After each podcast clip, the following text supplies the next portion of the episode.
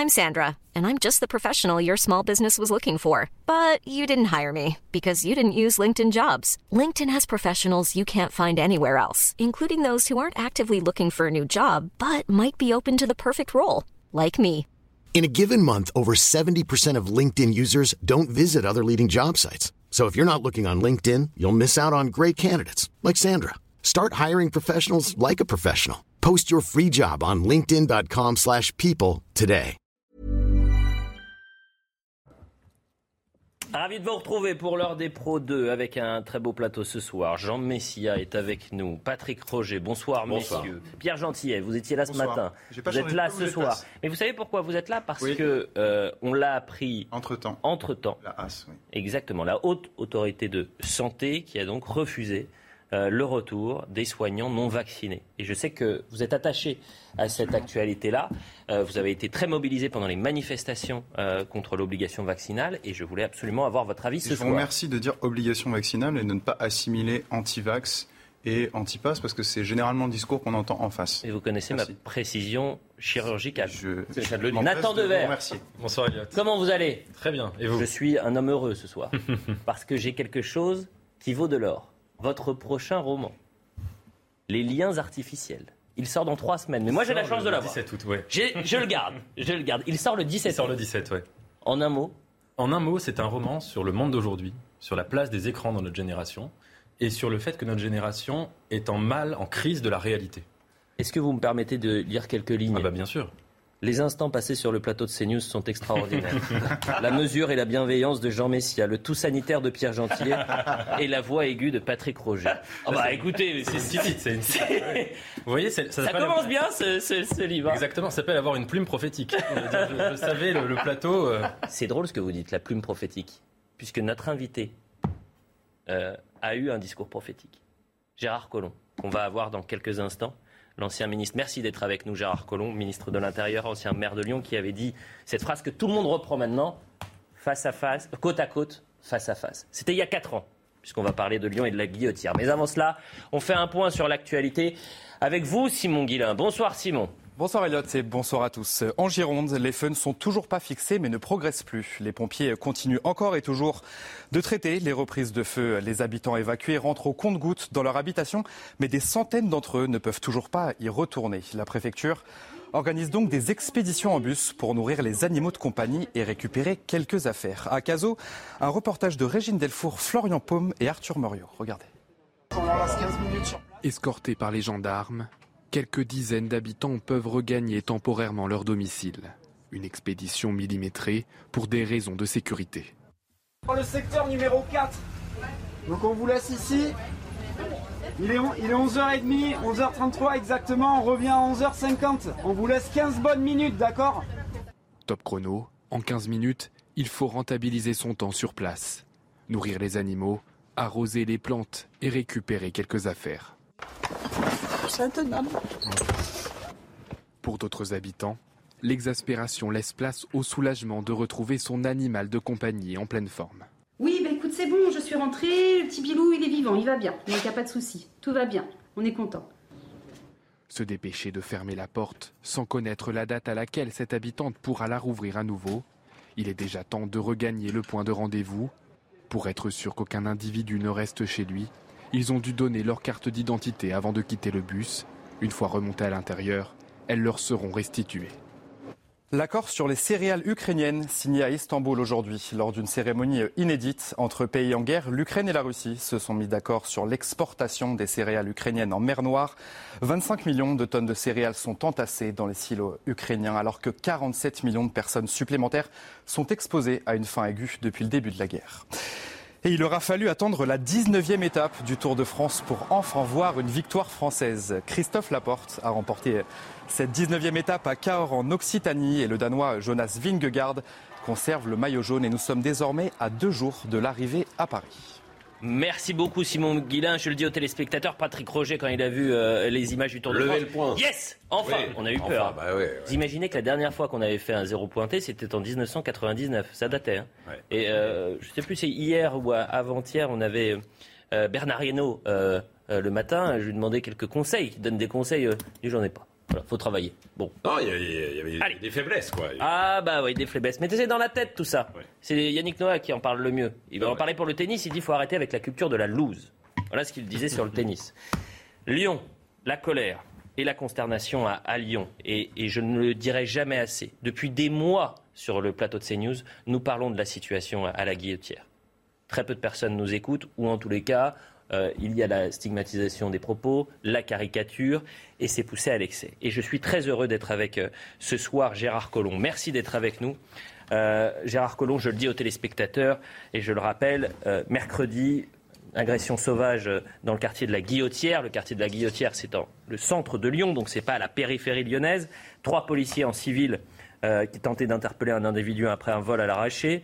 Et donc, euh, je donne juste très rapidement le profil du suspect, parce que là aussi, c'est inquiétant. Un Algérien de 19 ans, 18 mentions dans son casier, recherché pour une interdiction euh, judiciaire de territoire français.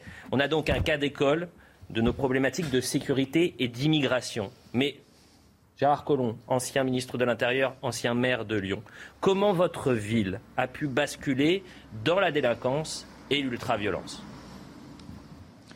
Mais elle a basculé euh, dans la délinquance et l'ultraviolence à partir euh, du moment où le maire de Lyon n'a plus considéré que les problèmes de sécurité étaient des problèmes euh, fondamentaux.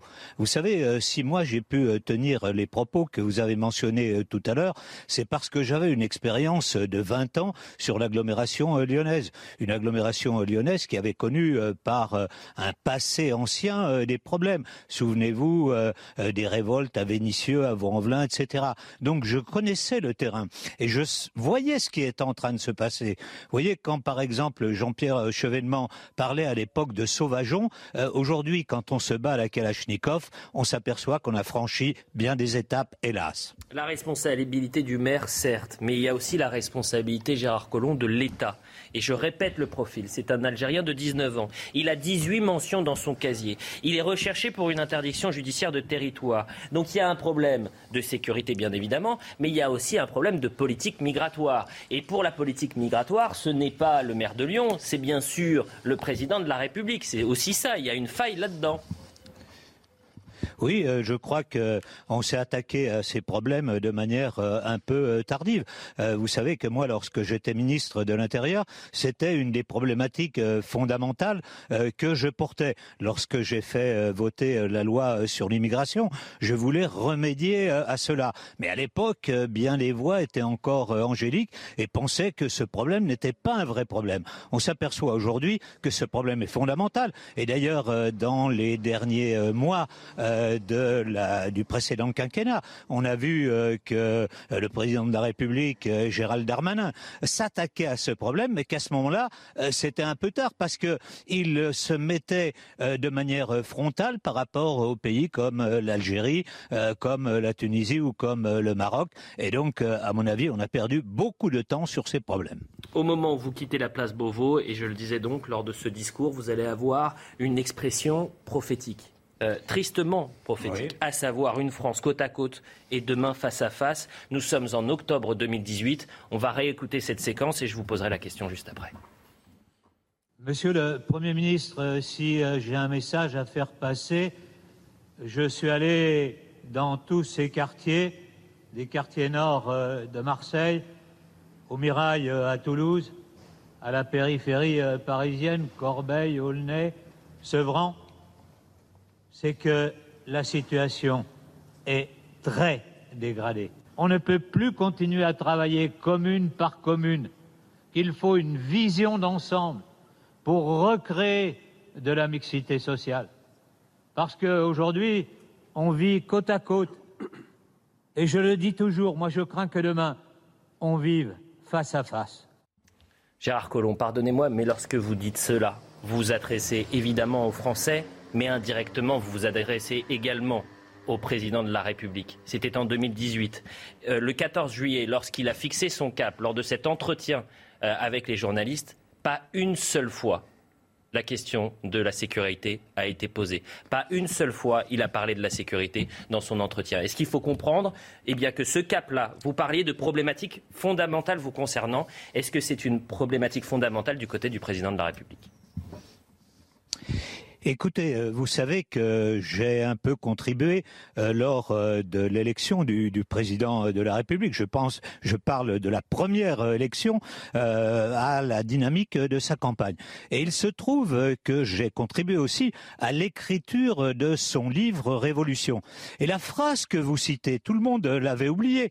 Elle est en fait dans le livre qu'il a écrit. Je crois que c'est au chapitre 11. Vous pourrez la reprendre. mais c'est phrase, euh, je voulais la rappeler comme un des fondamentaux qui m'avait fait m'engager euh, pour euh, faire en sorte que le président, Macron soit président de, de, la République. Et donc pour moi, cela était parmi les fondamentaux justement parce que je connaissais et la réalité de ma ville et que j'avais découvert comme ministre de l'Intérieur combien beaucoup de villes étaient aujourd'hui dans une situation extrêmement difficile et je crois qu'on en a la preuve tous les jours. Mais euh, on ne doute pas de votre sincérité et le fait que justement vous, euh, homme du terrain, 20 euh, ans à la mairie de, de, Lyon, vous connaissiez les problématiques et vous savez ce qui aurait pu se passer. L'inquiétude qu'on a, c'est est-ce que cette priorité-là, et je le répète fondamentale, c'était la priorité et ça l'est toujours du président?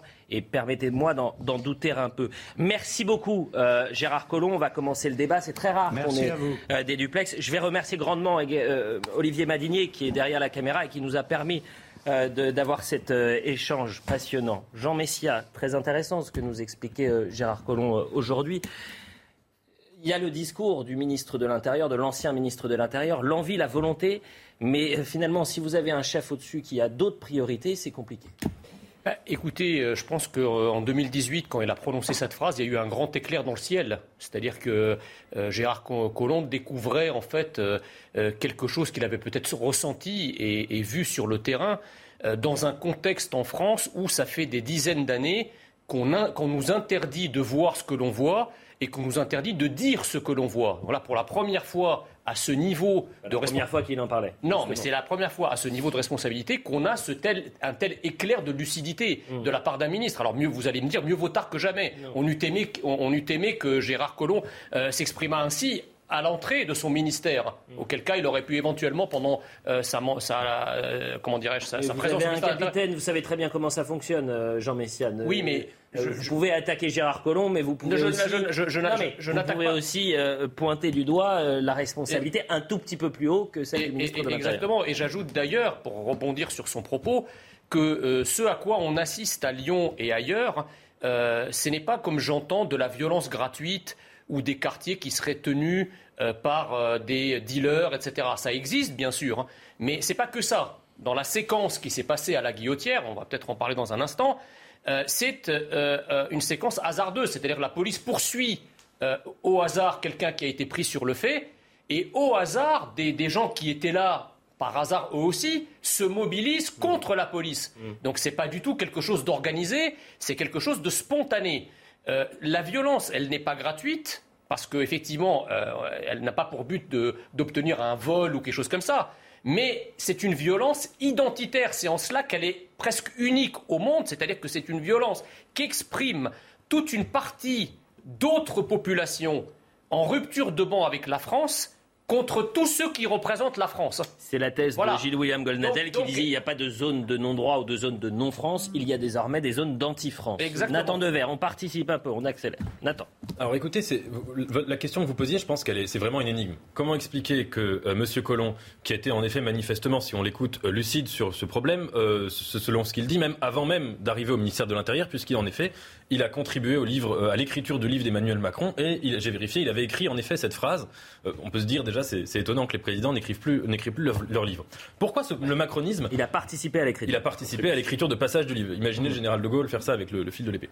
Euh, euh, pourquoi le macronisme euh, ne peut pas avoir l'insécurité pour autre chose que comme un angle mort? Pour deux raisons. D'abord parce que l'insécurité, on la combat en aval. On la combat après c'est-à-dire par une politique pénale qui est euh, exigeante. Vous citiez les, les, 8 rappels euh, de, de, 18, 18 pas 8.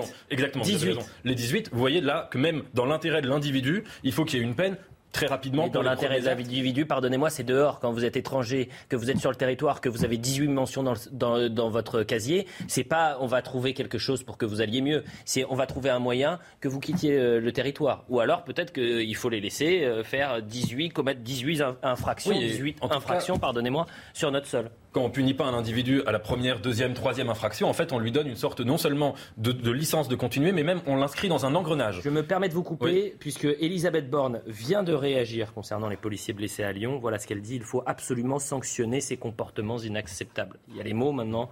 Il faut attendre les actes. Terminé. Et juste pour, finir, et ça se combat aussi l'insécurité en amont, c'est-à-dire avant. L'insécurité, c'est aussi un symptôme de tous les mal-être, de tous les problèmes qui existent dans notre société. Et c'est pour ça que je trouve que la phrase de M. Collomb est très très euh, euh, lucide, parce que ce qu'il dit, c'est nous sommes dans une France où les gens vivent côte à côte, c'est-à-dire où il y a des quartiers qui sont des sortes d'archipels, archipels euh, sans mixité sociale, sans fraternité, sans solidarité. Archipel du goulag pour les Français. Et alors, je ne ferai pas la comparaison, mais en tout pas cas, dans la archipel pas social. Ce soir. Et évidemment qu'à partir de là, ça crée les conditions d'une augmentation de l'insécurité. Oui, non, ce, qui est, assez terrible derrière, euh, derrière ça, c'est que c'est une guerre des territoires qui existe euh, sur notre territoire national depuis en fait des années qu'on a fermé les yeux. Et ça ne remonte pas à 2018 simplement et même à Emmanuel Macron. Moi, j'avais lu euh, cette phrase. Et d'ailleurs, dans, dans, son titre et dans son, dans son livre, Emmanuel Macron, Révolution, euh, euh, pointer du doigt beaucoup des problèmes que l'on rencontre en fait, actuellement. Et c'est pour ça probablement que euh, Gérard Collomb et beaucoup d'autres ont adhéré en fait au, macronisme. Oui, parce qu'ils le pointaient, parce qu'ils pointaient, bien sûr, ils l'ont cru. Euh, mais cette guerre des territoires, elle remonte à 30 ans en France. Elle remonte au début des années 90. C'est véritablement là où on s'aperçoit qu'il y a des, les fameux territoires perdus de la République qui naissent, qui arrivent. Mhm. Il, pour certains, c'était un fantasme. Euh, c'était irréel. Alors il n'y avait que le Front National à l'époque euh, qui, euh, qui dénonçait en fait cette situation, et parce que le Front National le dénonçait, eh bien, on disait non, ça n'existe pas. On ferme les yeux. Encore récemment, euh, beaucoup disaient non, c'est du fantasme. Ce qui se passe à la guillotière. Moi, j'ai entendu en fait des gens qui, a, qui, euh, qui, vivent en fait dans le quartier qui ne veulent pas voir cette réalité alors qu'ils la subissent. C'est assez terrible. Donc c'est idéologique. C'est terrible. Et cette guerre des territoires conduit à cette exclusion en fait euh, terrible. Et ce qui est, vous l'avez dit tout à l'heure, mais c'est quand même assez important parce que bien souvent on se dit oui, c'est à la périphérie en fait des non, villes. Donc, on va voir la carte. C'est au, cœur de Lyon. C'est à 500 mètres de la mairie. C'est juste en face, en fait. De Mais bien sûr, c'est pour ça que quand on parle de la guillotière, regardez, voilà, lorsqu'on parle de la guillotière, les, les spectateurs ne, connaissent peut-être pas. Bien sûr. On est vraiment au cœur de, de, la ville. Donc euh, c'est pas un problème euh, de, périphérie ou, à la banlieue lyonnaise. Et il y a déjà suffisamment de, problèmes, effectivement, dans la banlieue lyonnaise. Je vous, je vous, arrête un instant, je veux juste qu'on écoute parce que ça vient de tomber donc la première ministre qui a réagi après euh, les violences contre ses policiers et qui dénonce des violences inacceptables. Je voudrais tout d'abord apporter tout mon soutien aux policiers qui ont été euh, agressés dans des conditions qui sont extrêmement choquantes, condamner très fermement hein, ces agissements, vous dire que les moyens d'enquête vont être fortement mobilisés et qu'on veut absolument pouvoir sanctionner ces comportements qui ne sont pas acceptables. Hein. Il faut respecter la République et ça, ça passe d'abord par le fait de respecter les policiers. On va naturellement mettre les moyens qu'il faut et si on a besoin de renforcer dans ces quartiers, on le fera. En tout cas, ça, ne peut pas rester impuni. Il faut qu'on puisse réagir, réagir rapidement. Ça passe évidemment d'abord par euh, euh, des enquêtes et Ensuite, la justice dira ce qu'il en est, mais vous aurez compris que vraiment ce n'est pas tolérable de s'en prendre à nos policiers qui sont là pour protéger la population. Alors le problème, c'est pas Elisabeth, Borne qui vient d'arriver euh, à ce poste-là, mais ce discours-là, vous fermez les yeux. Euh, vous, avez entendu Jean Castex le dire, vous avez entendu Édouard Philippe le dire. Ça fait, des mois, des années que ça dure euh, à, Lyon. On, on écoute justement ce témoignage exclusif CNews d'un habitant de la Guillotière. Euh, on est obligé de cacher son visage, de changer la voix pour des raisons évidentes de sécurité. On en est arrivé là, à la guillotière. C'est-à-dire que les gens ne peuvent plus parler à visage découvert sous peine d'être agressés après. Écoutez ce qu'ils nous expliquent. Après, oui, il y a des personnes cibles, effectivement. Moi, des enfants, j'en vois quasiment plus. Hein, je vous avouerai, sur la place du pont, c'est quelque chose qui est absolument inexistant. Bah, je, je comprends les parents qui n'ont pas forcément envie euh, d'amener leurs enfants dans un environnement pareil. Euh, je vous avouerai aussi que personnellement, je me balade avec un petit choqueur électrique, une bombe au poivre, euh, puisque je me suis fait, euh, je me suis fait récemment agresser en centre de Lyon. Donc, je sais pas, peut-être qu'un jour, il faudra qu'il y ait des morts pour qu'enfin ça réagisse. mais bon, tiens, ben non, il y a eu de toute façon une fin de non-recevoir de la part de la part de la municipalité, dont ça fait aussi partie de ses prérogatives. Hein. Je n'ai jamais vu Lyon comme ça. Je ne reconnais plus cette ville. Pierre Gentillet, lorsque vous entendez ce témoignage et cette personne qui vous dit bah, finalement, euh, il faudrait peut-être qu'un jour, euh, il y ait des morts pour qu'on réagisse et qu'on agisse réellement. C'est très dramatique d'entendre ça. Il y en a déjà eu, attendez, même je crois à la guillotière euh, il y a quelques années. Enfin, il y, en a, il, y en a, il y en a souvent des morts en l'occurrence. Euh, je pense qu'elle veut dire un mort euh, dans son entourage. mais ces gens vivent l'enfer. Bien sûr que ces gens vivent l'enfer.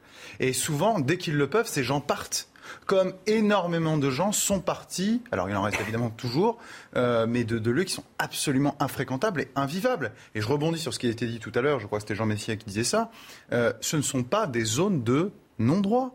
C'est un autre droit qui s'applique. C'est le droit des voyous. C'est le droit des bandes contre lequel nous n'appliquons pas, nous, notre droit, parce que la police, parce que l'État a renoncé à intervenir. Parce que si l'État veut intervenir, et j'ai discuté de ça avec suffisamment de policiers pour en être vraiment convaincu, l'État a la possibilité. Mais s'il le fait, ça suppose d'assumer toutes les conséquences de cette intervention, c'est-à-dire, pour parler clairement, l'embrasement de ces quartiers l'embrasement de ces quartiers. Souvenez-vous les émeutes, c'est vieux, hein, mais souvenez-vous les émeutes il y a 15 ans, en 2005. Ça fait jurisprudence dorénavant dans l'esprit de tous nos gouvernants. Et c'est la raison pour laquelle ils n'interviennent pas parce qu'ils savent derrière qu'ils devront démissionner. Donc voilà ce qui manque, pardon de le dire, c'est du courage politique, c'est intervenir, c'est aller au choc, aller au combat, parce que le président il parle souvent de guerre, mais là en l'occurrence nous sommes en guerre, nous sommes en guerre contre les voyous, et ça c'est une guerre que le gouvernement, que le président de la République qui était plastronant s'agissant du Covid, cette guerre-là lui, il ne veut pas la mener.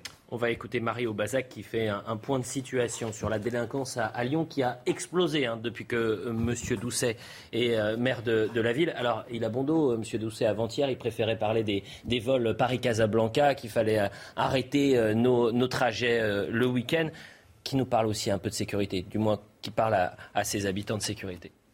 Mario Bazac.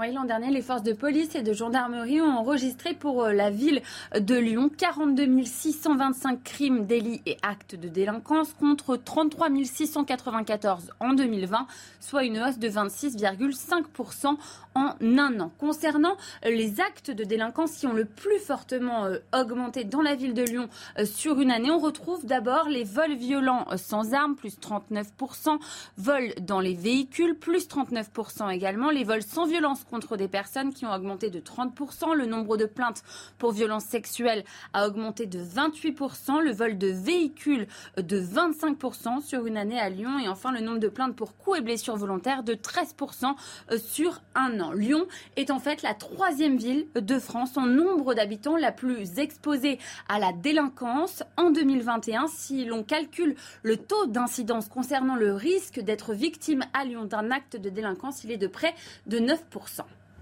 Jean Messia, quel regard vous portez sur ces chiffres? Alors évidemment, il faut prendre un, tout petit peu de hauteur. C'est-à-dire que 2020, il y a la crise sanitaire, tout le monde est chez soi, donc forcément, il y a moins de vols, moins de, délinquance et moins de violence. Ça, donne une idée. Je veux dire, c'est pas, c'est vrai, vous avez raison, mais ça n'a pas pu baisser non plus. Donc il y a quand même une, euh, une augmentation. Non, tout simplement parce que euh, effectivement. Euh, je dirais que hum, l'État et son inaction sont aussi responsables de cette situation.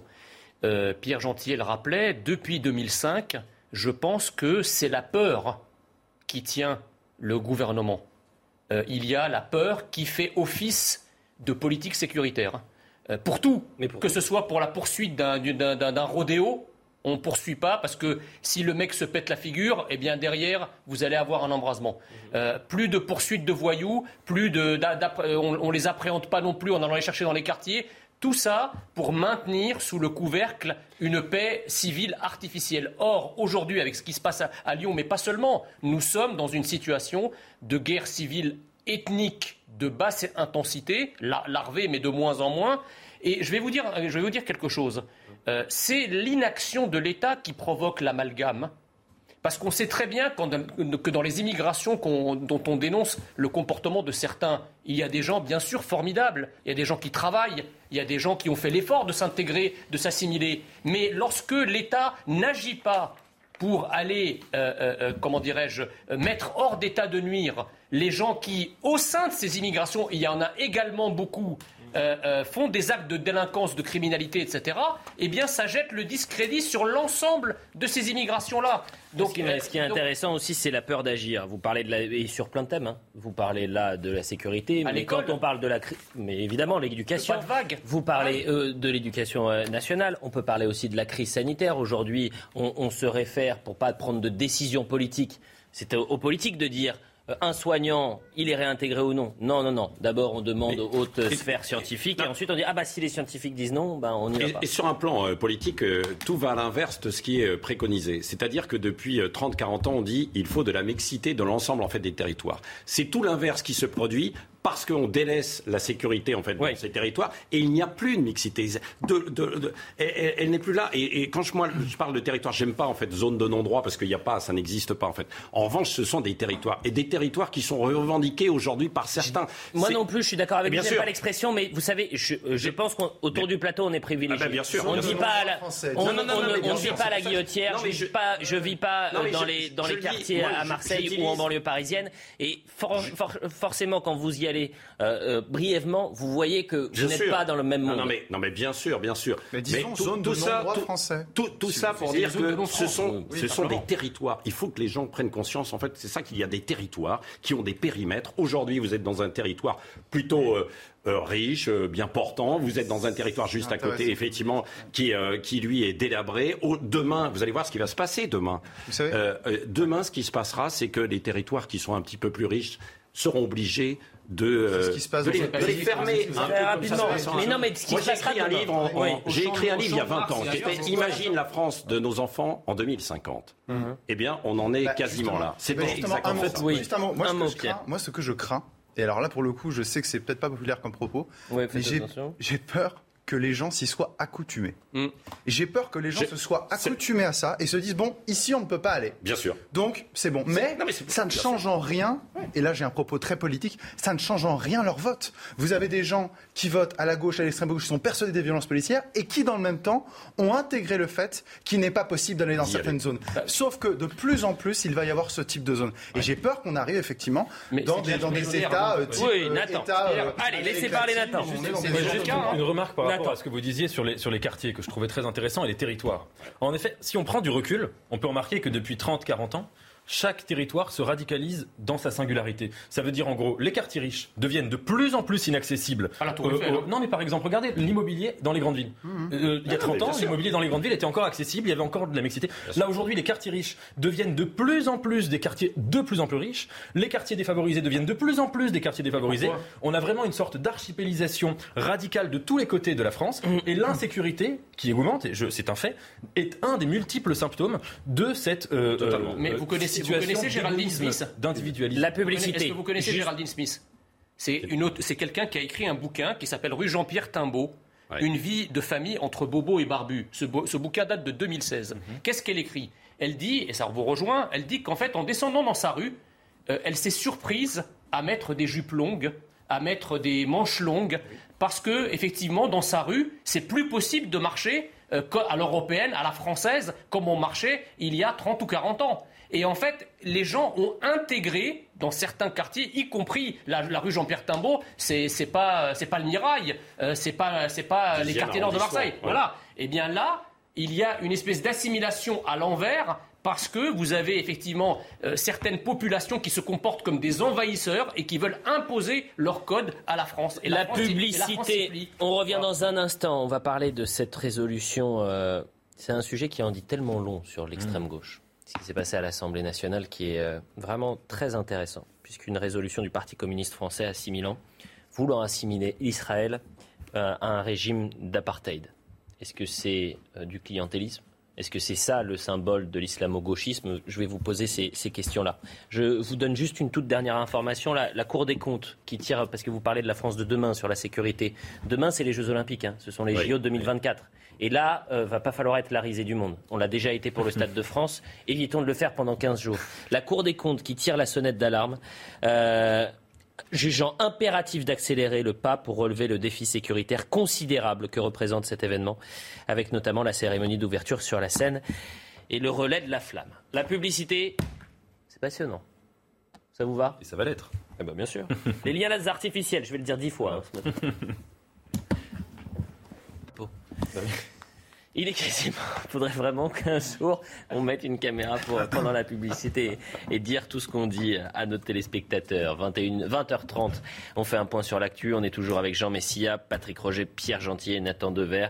Et on va parler de cet euh, amendement, cette résolution du Parti communiste français bien appuyée bien sûr par la France insoumise et, et les Verts. Euh, une résolution donc euh, qui veut assimiler Israël à un régime d'apartheid, tout ça déposé à l'Assemblée nationale en France. Je vous explique tout juste après le point sur l'info. L'enquête avance après les violences contre quatre policiers dans un train à Saint-Malo. Le parquet a levé aujourd'hui les gardes à vue de quatre mineurs et d'une personne majeure, évoquant des versions contradictoires sur l'origine des violences. Les jeunes font état d'injures racistes à leur égard. L'IGPN a été saisie. L'Agence européenne des médicaments approuve un vaccin contre la variole du singe. Il s'agit du vaccin Imvanex, développé par un laboratoire danois. Un sérum déjà utilisé dans l'Union européenne depuis 2013 contre la variole humaine. Hier, le directeur de l'Organisation mondiale de la santé s'est dit inquiet face à la propagation de cette maladie. Plus de 15 000 cas ont été recensés dans le monde, dont 1450 en France. L'état de santé de Joe Biden s'améliore. Testé positif au Covid-19 ce jeudi, c'est son médecin qui a donné de ses nouvelles dans un courrier diffusé par la Maison Blanche. Le dirigeant de 79 ans a fait une très petite poussée de fièvre hier soir et continue toujours à ressentir une légère fatigue. Caroline. Voilà pour le point sur l'information. Vous allez me dire, messieurs, lorsque je vais vous présenter le contexte, si cet exemple de résolution euh, nous permet pas d'affirmer que l'islamo-gauchisme s'est installé à l'Assemblée nationale. Une résolution du Parti communiste français assimilant Israël à un régime d'apartheid a été déposée à l'Assemblée nationale. Résolution appuyée par les lieutenants, euh, lieutenants de la France insoumise, David Guiraud, Adrien Quatennens, pourquoi pas Mathilde Panot. Dans cette résolution est prévu également le boycott des produits israéliens. Jérôme Gage, député du Parti socialiste d'Essonne, a réagi vivement sur Twitter. J'ai pris connaissance hier de ce projet de résolution. Ces 24 pages transpirent la détestation d'Israël. S'il est toujours légitime de contester la politique d'un gouvernement, je ne comprends pas en quoi une telle mise au banc d'un État fait avancer d'un millimètre la paix. Éric Ciotti a également réagi. Proposition de résolution indécente et choquante du groupe NUPES accusant Israël d'apartheid envers les Palestiniens. Le pseudo-antisionisme dissimule mal la vraie raison de cette haine d'Israël. Nous ne pouvons pas accepter de telles dérives de la part d'élus de la nation. Je sais que vous êtes très attentif euh, à ce sujet, euh, Jean Messia. Donc, euh, une première réaction peut-être de votre côté. Que vous inspire cette résolution? Bah, La première, la première réflexion que je voudrais faire, c'est en quoi le PCF est intéressé par la situation. Enfin, je veux dire, c'est une résolution de l'Assemblée nationale euh, en quoi, enfin, je ne comprends pas la logique de cette, de cette résolution vis-à-vis d'un État étranger euh, et en, des termes fort peu diplomatiques. Ça, c'est la première chose, et sur la forme.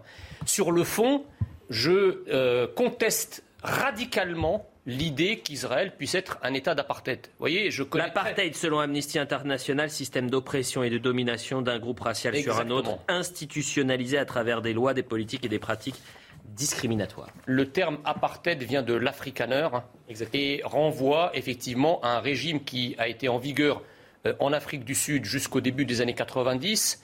Régime qui, je le rappelle, euh, prévoyait des bus pour les Noirs, des bus pour les Blancs, des toilettes pour les Noirs, des toilettes pour les Blancs, des écoles pour les Noirs, des écoles pour les Blancs. Euh, en Israël, vous avez 25% de la population qui est arabe. les Arabes sont représentés au Parlement. Ils sont représentés au gouvernement.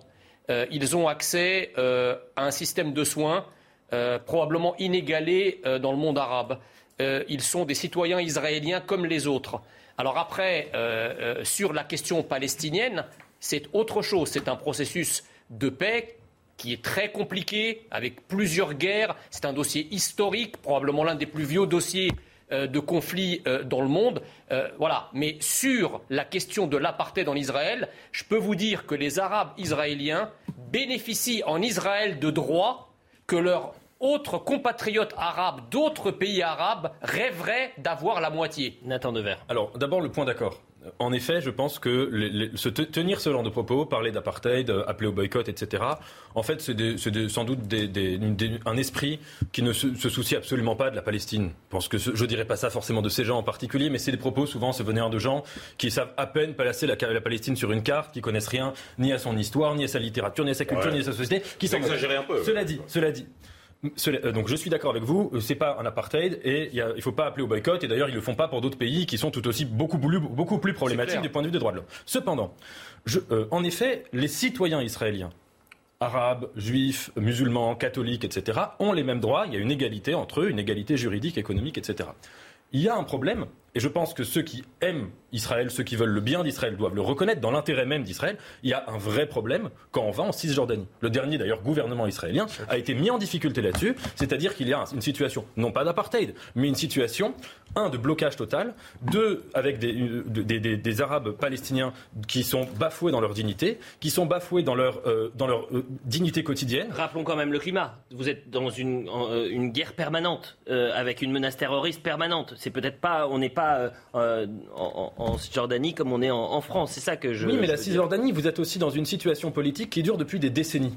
Et alors que les Israéliens n'ont pas voulu régler par attentisme initialement dans les années 70, qui les a totalement dépassés. Moi, je ne leur prête pas évidemment d'intention machiavélienne, mais je pense qu'aujourd'hui, il y a un tournant de la société civile israélienne qui peut être éventuellement assez euh, inquiétant. C'est en, ça que ça peut être intéressant. C'est-à-dire on peut contester la politique qui est menée par, euh, par Israël, mais pas, en revanche pas euh, s'attaquer à l'État. Là, en l'occurrence, ce projet de résolution vise en fait l'État et c'est en voulant boycotter hein, les produits. apaiser en fait les choses depuis des années on attise en fait le feu avec ce genre de projet de résolution. Et ma deuxième question, c'était euh, était très simple, c'est est-ce qu'on n'est pas face au cas d'école qui nous euh, prouve qu'aujourd'hui l'islamo-gauchisme s'est imbriqué à sa place, une place qui est importante dans l'Assemblée nationale? Bah, c'est-à-dire, si vous voulez, que je pense qu'au sein de la France insoumise et d'une partie de la gauche, il y a une forme d'antisémitisme d'atmosphère.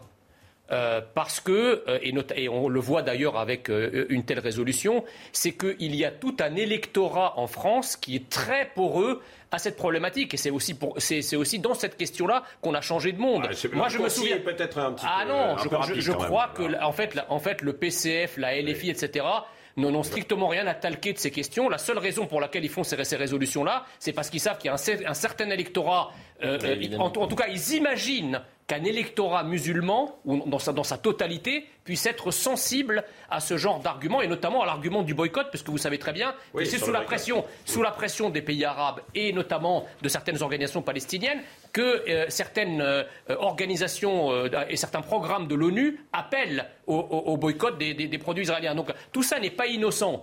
Euh, quand je vous dis qu'il y a un, antisémitisme d'atmosphère, il, il, se, cache évidemment derrière l'antisionisme, puisque l'antisémitisme, comme vous le savez, est, pénalement répréhensible, est interdit en France. Donc il contourne un antisémitisme par ce genre de considération antisioniste. C'est terrifiant parce que j'ai envie de rester sur ce sujet-là et en même temps j'ai tellement de sujets à vous proposer. Il nous reste un quart d'heure qu'il faut un, peu euh, avancer. Mais c'est aussi ça la magie de l'ordre des pros, c'est qu'on avance sur des, des, sujets et qu'on jongle sur les sujets. Mais on reste à l'Assemblée nationale et on a envie de leur souhaiter des bonnes vacances aux députés qui ont l'air un peu fatigués parce qu'avec la campagne présidentielle et les campagnes législatives, vous en avez certains qui sont au bord du burn-out et qui euh, euh, frisent parfois le, ridicule. Nuit blanche pour euh, les députés ce vendredi. Le projet de loi a, été adopté, le projet de loi pouvoir d'achat. Et ça a donné lieu à quelques échanges assez tendus entre les députés de la NUPES et les députés du Rassemblement national. Et vous allez avoir d'autres échanges assez cruels. Je ne sais pas si vous avez vu les, euh, l'émotion d'Agnès Pannier-Runacher, vous savez, la ministre de la Transition énergétique, qui a dû s'expliquer euh, euh, et expliquer pourquoi elle se mettait à côté d'un dossier, parce qu'elle était en procédure de divorce. On aurait peut-être eu la délicatesse de ne pas poser cette question-là. Mais d'abord cet échange. Obono, Daniel Obono contre Jean-Philippe Tanguy. Regarde. écologique que nous proposons depuis des années et que vous êtes incapable de mettre en œuvre. Pourquoi les astrologistes sont des écocides Deux chiffres très simples. Deux chiffres très simples. Vos amis, vos amis danois ont produit les 12 derniers mois une électricité à base de 78% de renouvelables.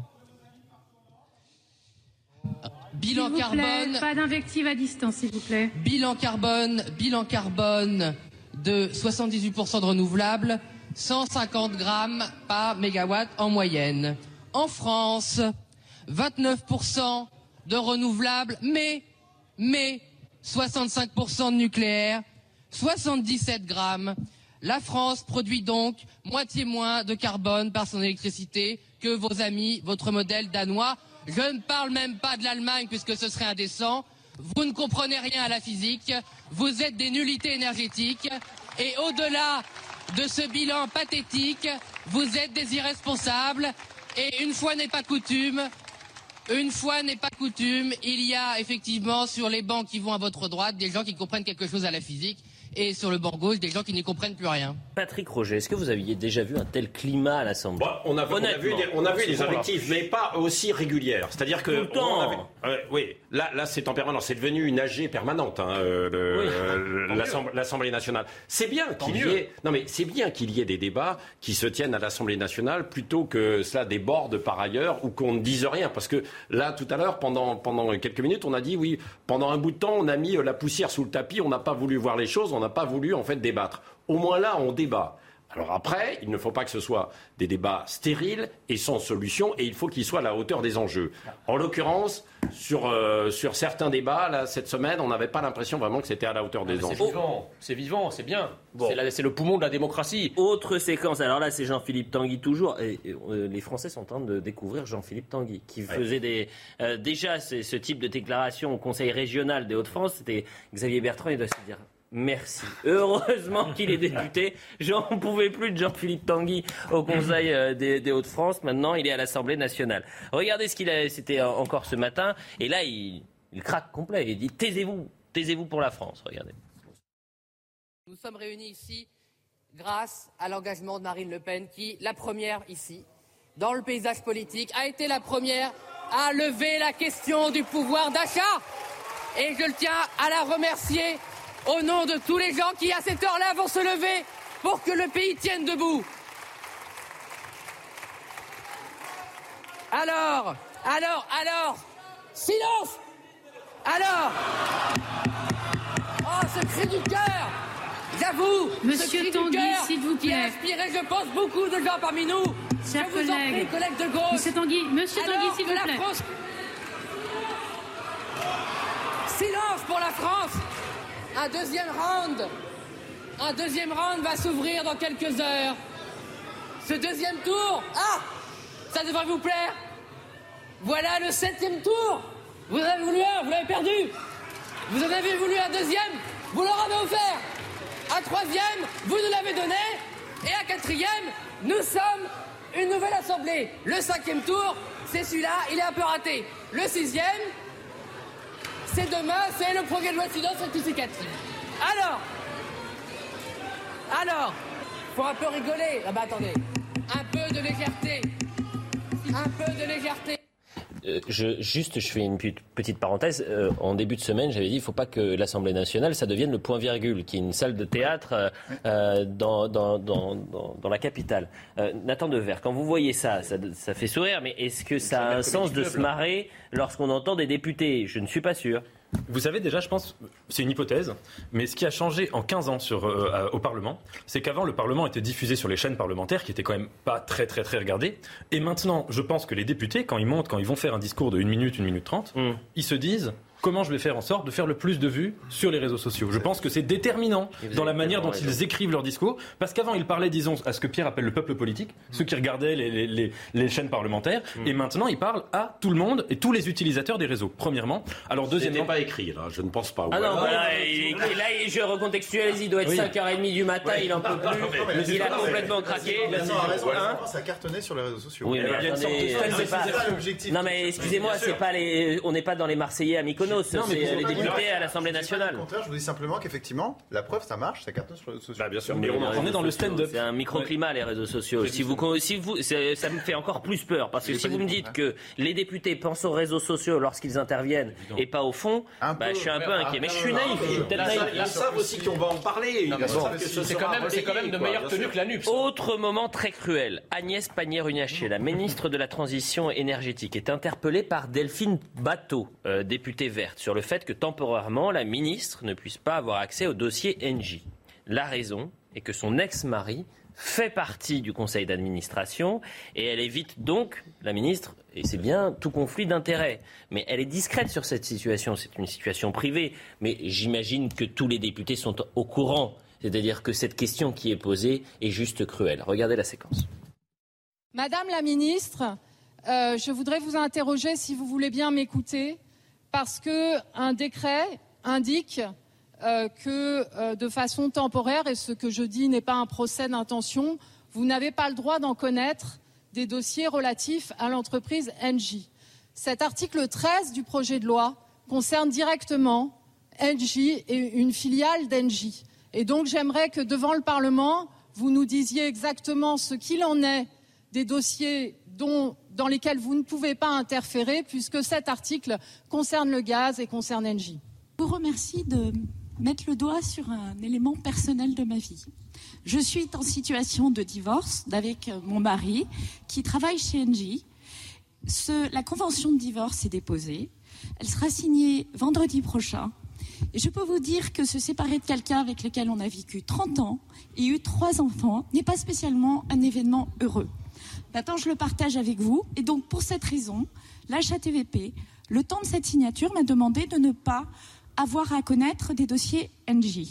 Quel manque de délicatesse de la part de hein. Delphine Bateau. Franchement. Quelle cruauté. Je sais pas, elle le Mais savait. arrêtez. Elle le savait Bah, elle le savait. Vous êtes, je sais pas si elle, je suis pas, euh, Voilà, mais je sais de- pas. conseiller parlementaire, Mais pourquoi, pourquoi assistant parlementaire. Pourquoi mais bon. préjuger que sa question était, était, était orientée Ça se trouve, elle ne le savait pas. Bon, trouve, bah, elle écoutez, pose la bah, question oui, une bonne fois. Vous n'avez pas de cœur. De toute façon, vous n'avez pas de cœur. Vous faites du mauvais esprit pour la première fois. Bah non, Euh, justement, je pense à, à Agnès Pannier-Runacher et je trouve que sa réaction est très digne. Oui. Sa réaction est très digne. Je pense que euh, si cette situation était connue publiquement déjà, ou en tout cas dans les coulisses, je pense qu'elle n'aurait pas répondu aussi publiquement pour Je le voudrais coup. vous dire quelque chose. Ce qui est intéressant, c'est qu'avec toutes les séquences que vous avez passées, alors on a beau dire, il y a un côté un peu foire, vous pouvez dire que ça donne peut-être par moment une mauvaise image. Moi, je trouve que ce qui s'est passé hier soir, il y a eu peut-être quelques scènes, mais il y a quelque chose de, pardonnez-moi, d'assez rafraîchissant. Parce que par rapport aux cinq années précédentes, où le Parlement était Ah une ouais. chambre d'enregistrement, où les débats se sont finalement beaucoup plus déroulés dans la rue, moi je pense qu'aujourd'hui, il y a moins de chances, je dis pas qu'il n'y en aura pas, mais il y a moins de chances qu'on ait, euh, pas les gilets jaunes, mais qu'on ait, voyez, de tels débordements, Bah, bien parce sûr. que la vie politique enfin revient dans le Parlement. Le débat revient dans le Parlement. Alors il est dur, mais il est à l'image de la société. Il est dur, on le voit entre la NUPES et le RN. Mais c'est à l'image Oui, de, mais de notre qu'il société. soit dur et juste, bien. pas injuste. Mais Pour Agnès Pannier-Runacher, par exemple, je trouve que c'est Je suis d'accord pour ça, mais je trouve que c'est pas de ça en l'occurrence, surtout que je voulais parler. Oui, oui, non, mais je trouve ça assez bien et je trouve ça assez sain que le Parlement retrouve ce rôle de respiration démocratique après cinq ans de chambre d'enregistrement. Il, ne- il nous reste trois minutes et on a déjà beaucoup de retard. On va parler du rationnement de l'énergie parce que c'est le- l'enjeu de cet automne. Et ça, c'est vraiment très intéressant. Est-ce que à l'automne prochain, on va vous euh, avoir des coupures d'électricité ou des coupures de gaz? Est-ce qu'on va vous dire, euh, vous allez baisser de quelques degrés euh, vos, euh, votre chauffage pour évidemment pour faire preuve de civisme? Parce qu'on manque de gaz et d'électricité. Ce qui est fascinant. Et j'ai vu ça sur les réseaux sociaux et, et quelqu'un nous a alerté. Alors c'est peut-être démago de dire ça. À l'automne prochain, vous savez ce qu'il y a? Il y a la Coupe du Monde au Qatar.